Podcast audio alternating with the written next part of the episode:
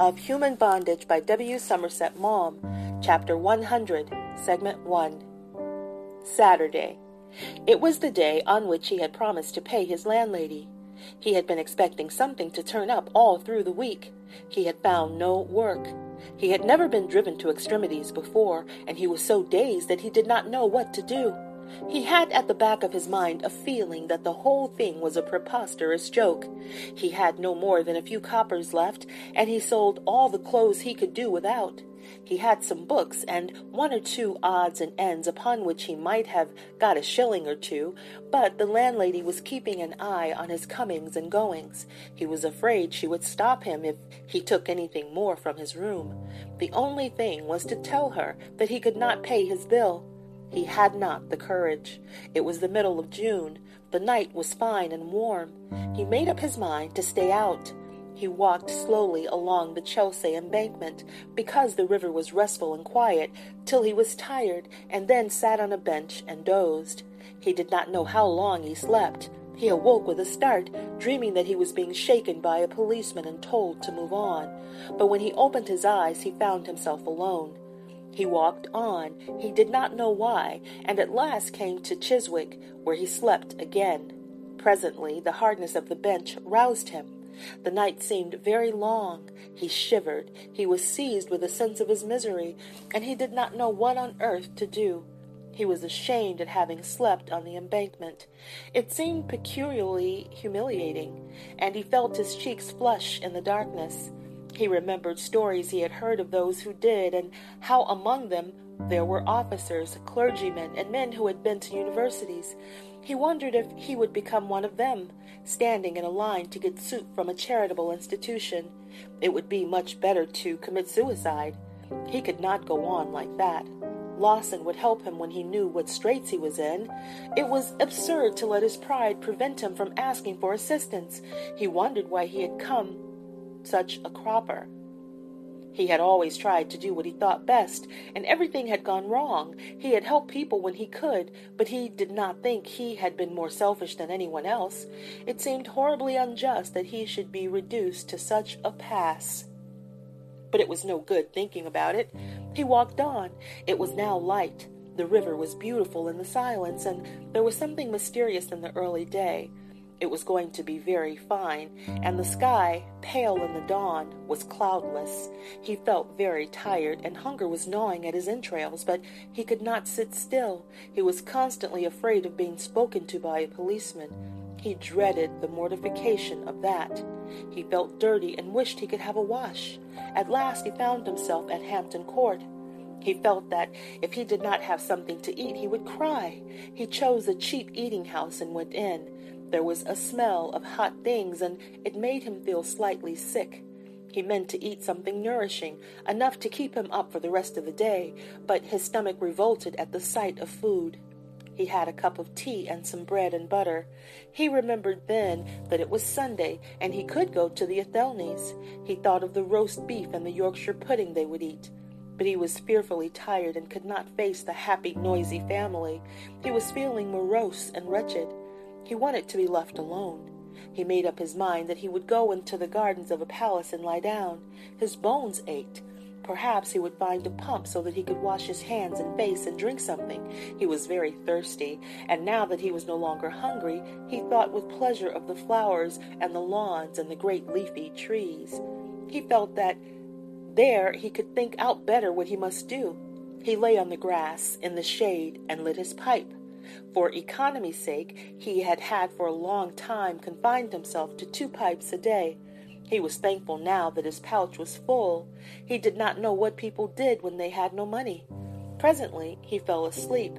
When he awoke, it was nearly midday, and he thought that soon he must be setting out for London so as to be there in the early morning and answer any advertisements which seemed to promise. He thought of his uncle, who had told him that he would leave him at his death a little that he had. Philip did not in the least know how much this was. It could not be more than a few hundred pounds. He wondered whether he could raise money on the reversion, not without the old man's consent, and that he would never give. The only thing I can do is to hang on somehow till he dies. Philip reckoned his age. The vicar of Blackstable was well over seventy. He had chronic bronchitis, but many old men had that and lived on indefinitely. Meanwhile, something must turn up. Philip could not get away from the feeling that his position was altogether abnormal. People in his particular station did not starve. It was because he could not bring himself to believe in the reality of his experience that he did not give way to utter despair. He made up his mind to borrow half a sovereign from Lawson. He stayed in the garden all day and smoked when he felt hungry. He did not mean to eat anything until he was setting out again for London. It was a long way, and he must keep up his strength for that. He started when the day began to grow cooler and slept on benches when he was tired. No one disturbed him. He had a wash and brush up and a shave at Victoria, some tea and bread and butter, and while he was eating this, read the advertisement columns of the morning paper. As he looked down them, his eye fell upon an announcement asking for a salesman in the furnishing drapery department of some well known stores. He had a curious little sinking in his, in his heart, for with his middle class prejudices, it seemed dreadful to go into a shop. But he shrugged his shoulders. After all, what did that matter? And he made up his mind to have a shot at it. He had a queer feeling that by accepting every humiliation, by going out to meet it even, he was forcing the hand of fate. When he presented himself, feeling horribly shy, in the department at nine o'clock, he found that many others were there before him.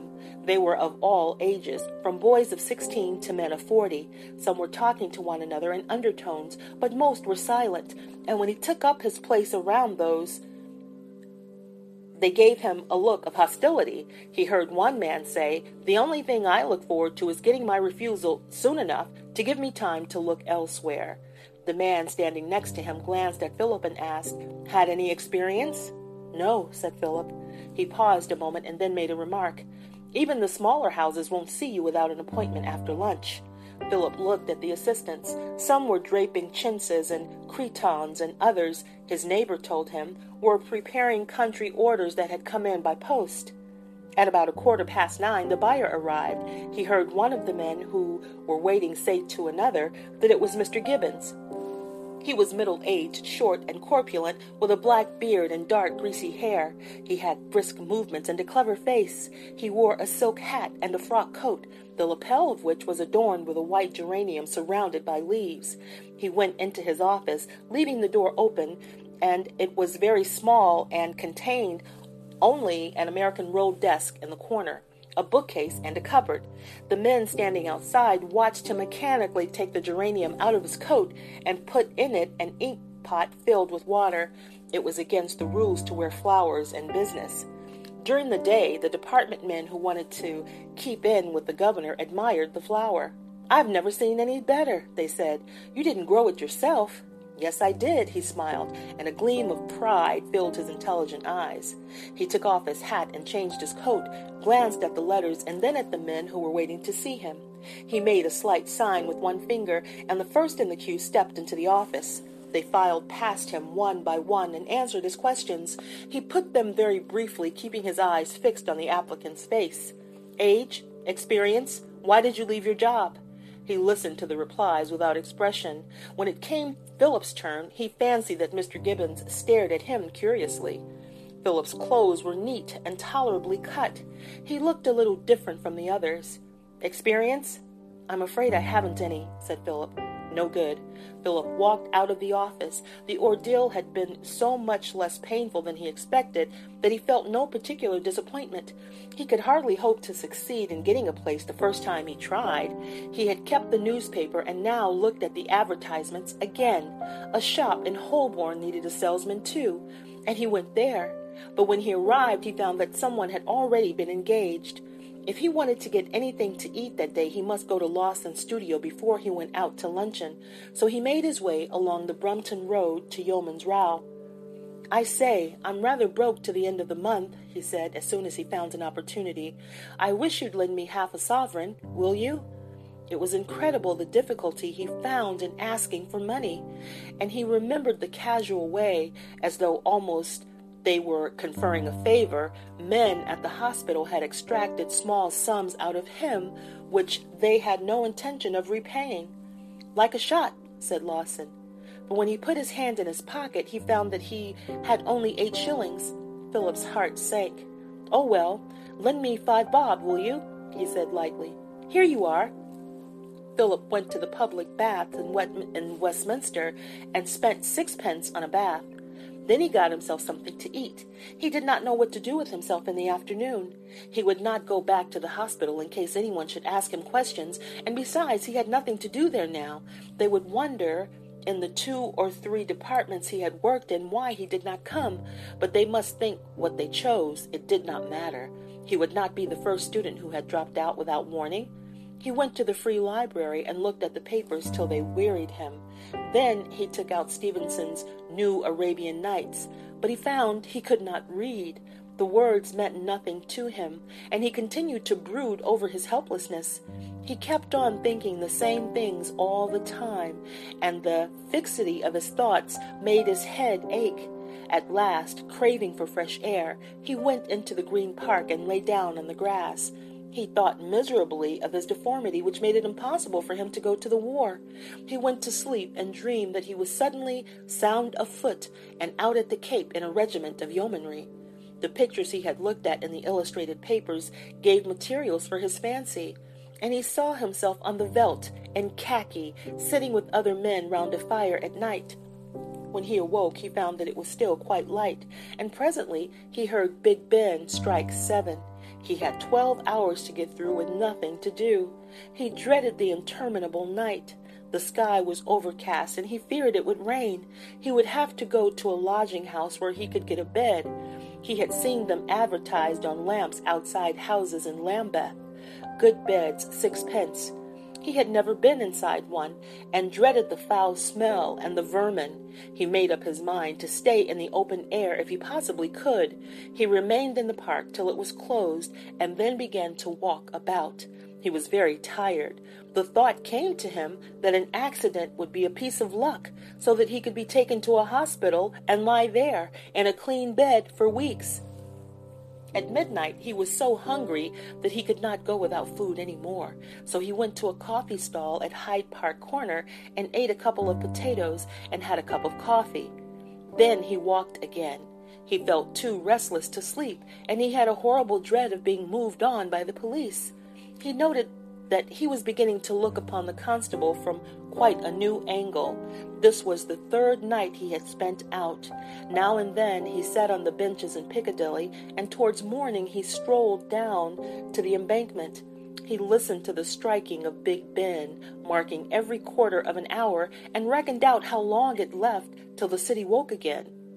In the morning, he spent a few coppers on making himself neat and clean, bought a paper to read the advertisements, and set out once more on the search for work. He went on this way for several days. End of segment one.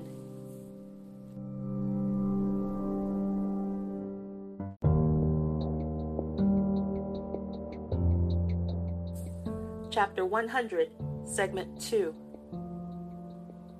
he had very little food and began to feel weak and ill, so that he had hardly enough energy to go on looking for the work which seemed so desperately hard to find. He was growing used now to the long waiting at the back of a shop on the chance that he would be taken on and the curt dismissal. He walked to all parts of London in answer to the advertisements, and he came to know by sight men who applied as fruitlessly as himself. One or two tried to make friends with him, but he was too tired and too wretched to accept their advances. He did not go any more to Lawson because he owed him five shillings. He began to be too dazed to think clearly and ceased very much to care what would happen to him. He cried a good deal. At first he was very angry with himself for this and ashamed, but he found it relieved him and somehow made him feel less hungry. In the very early morning he suffered a good deal from cold. One night he went into his room to change his linen. He slipped in about three when he was quite sure everyone would be asleep, and out again at five. He lay on the bed, and its softness was enchanting. All his bones ached. As he lay there, he reveled in the pleasure of it. It was so delicious that he did not want to go to sleep. He was growing used to the want of food and did not feel very hungry, but only weak. Constantly now at the back of his mind was the thought of doing away with himself, but he used all the strength he had not to dwell on it because he was afraid the temptation would get hold of him so that he would not be able to help himself. He kept on saying to himself that it would be absurd to commit suicide since something must soon happen. He could not get over the impression that his situation was too preposterous to be taken quite seriously. It was like an illness which must be endured, but from which he was bound to recover. Every night he swore that nothing would induce him to put up with such another, and determined next morning to write to his uncle, or to Mr. Nixon, the solicitor, or to Lawson. But when time came, he could not bring himself to make the humiliating confession of his utter failure. He did not know how Lawson would take it. In their friendship, Lawson had been scatterbrained, and he had prided himself on common sense. He would have to tell the whole history of his folly. He had an uneasy feeling that Lawson, after helping him, would turn the cold shoulder on him. His uncle and the solicitor would, of course, do something for him, but he dreaded their reproaches. He did not want anyone to reproach him. His clenched, he clenched his teeth and repeated that what had happened was inevitable just because it had happened. Regret was absurd. The days were unending, and the five shillings Lawson had lent him would not last much longer. Philip longed for Sunday to come so that he could go to Athelny's. He did not know what prevented him from going there sooner, except perhaps that he wanted so badly to get through on his own. For Athelny, who had been in straits and desperate, was the only person who could do anything for him. Perhaps after dinner he could bring himself to tell Athelny that he was in difficulties. Philip repeated to himself over and over again what he should say to him. He was dreadfully afraid that Athelny would put him off with airy phrases that would be so horrible that he wanted to delay as long as possible the putting of him to the test. Philip had lost all confidence in his fellows. Saturday night was cold and raw. Philip suffered horribly. From midday on Saturday till he dragged himself wearily to Athelny's house, he ate nothing. He spent his last twopence on Sunday morning on a wash and a brush up in the lavatory at Charing Cross. End of segment two.